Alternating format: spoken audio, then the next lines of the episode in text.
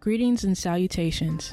My name is Cassandra from Gem Droplet Podcast, and I like to talk about misconceptions of the Black female identity in our society.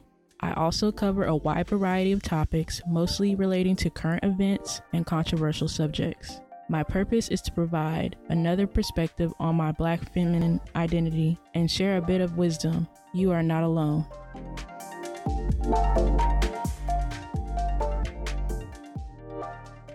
Greetings and salutations. Welcome back to this episode of my podcast. In today's episode, I'm going to be talking about why basically I'm not mixed with anything else but melanin. I'm not mixed with anything else but Black.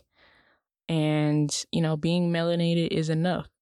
A lot of times what I noticed in the so-called Black community is when you have a certain, feature that is not common, a lot of people will say, oh, well, what are you mixed with? You could just have long hair in the Black community and they will swear up and down that you're mixed with something else other than Black. If you have a certain grade of hair, if your eyes are, a little bit more closed or open, they think you're mixed.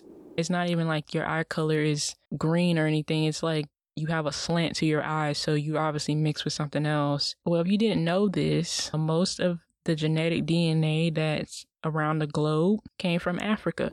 Now, am I saying that we all came from Africa? I'm not saying we all came from Africa, but there's a reason why they call Africa the cradle of life, the cradle of civilization, because a lot of the genetic codes have came from that continent. Why? I don't know. But like even the Oriental, lineage, if you want to call it, like a lot of their features, they're Africans, people with melanated skin, dark melanated skin who have those same features. They have slanted eyes. They have almost bone straight hair. And that's a certain sector of Africa. They have all different types of genres.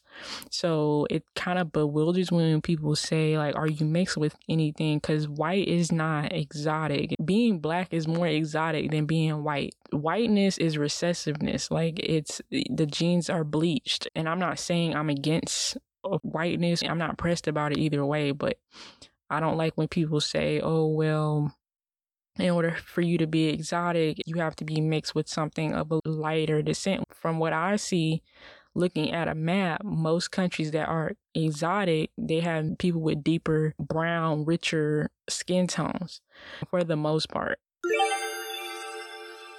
So I'm going to read a quote by CBS Nawi Rail. I like what they wrote. And it says, their skin drips melanin. It absorbs the sun rays too. Their hairs are graciously curly. Aren't they magical human beings? ? At times, I get jealous of them because Black is indeed too beautiful. It always makes my head turn.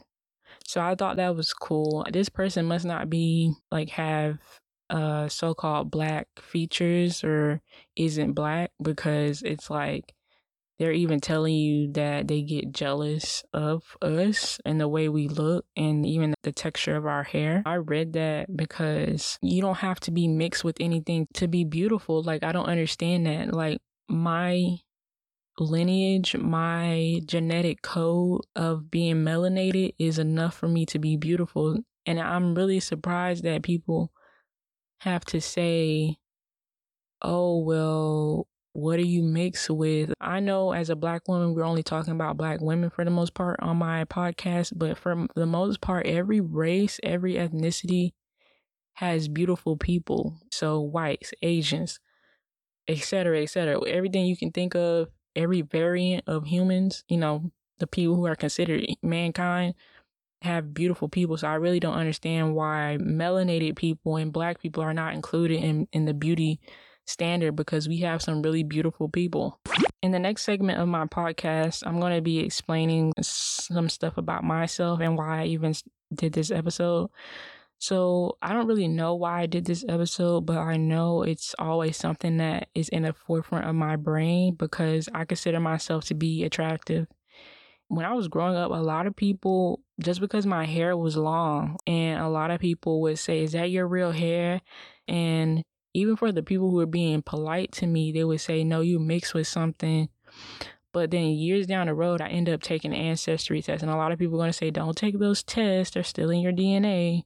But whatever, it's done. I mean, I can't turn back time. But based off the test, I'm 95% African. If I mix, only 5% of me is mixed. And 95 is a pretty hefty percentage. It's damn near 100%. So I don't understand why people say I'm mixed with something. I'm black. I'm fully black. Both of my parents are dark skin. My dad is extremely dark. My mom is brown skin for the most part, and I'm brown skin for the most part. I consider myself a Black American. I've been here all my life. I can't think about anyone in my family who hasn't come from America. So I don't really know what people mean by mixed because I look nice. It's very ignorant. I've been told like I have really thick, dense, long, and so-called good hair. The thing is, I have good genetics. I don't have good hair. I have good genetics. The reason why my hair looks so good most of the time is because I take extremely good care of it. I'm like one of those posh, preppy girls who be like combing their hair all the time, make sure they don't have split ends. Like I'm one of those people. So that's why my hair looks as good as the way it does, because I treat it like it's a baby. Like I treat it like it's my child. I am going to admit to that because my grandmother had just as much long hair.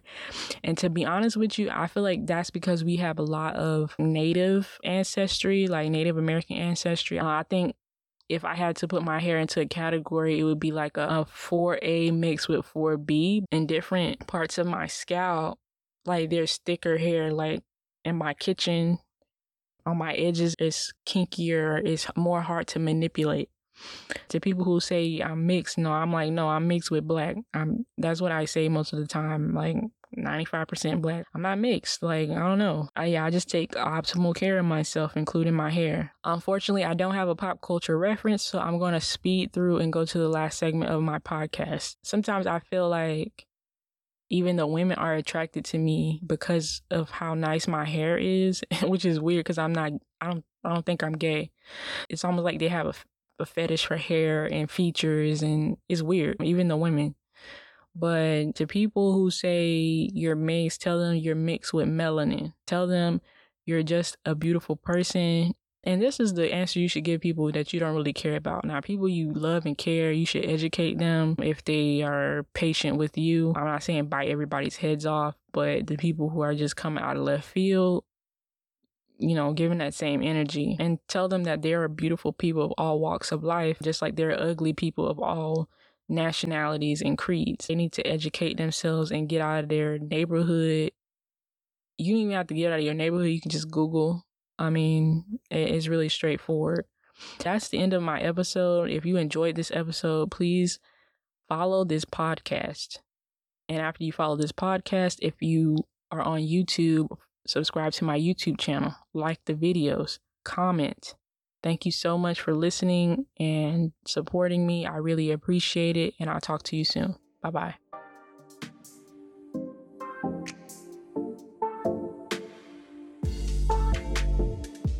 Thank you so much for listening. If you enjoyed this episode and want to continue supporting me, you can do so by following and subscribing to Gem Droplet Podcast on Anchor and Spotify. And also leaving a written review and sharing the link brings others into the fold.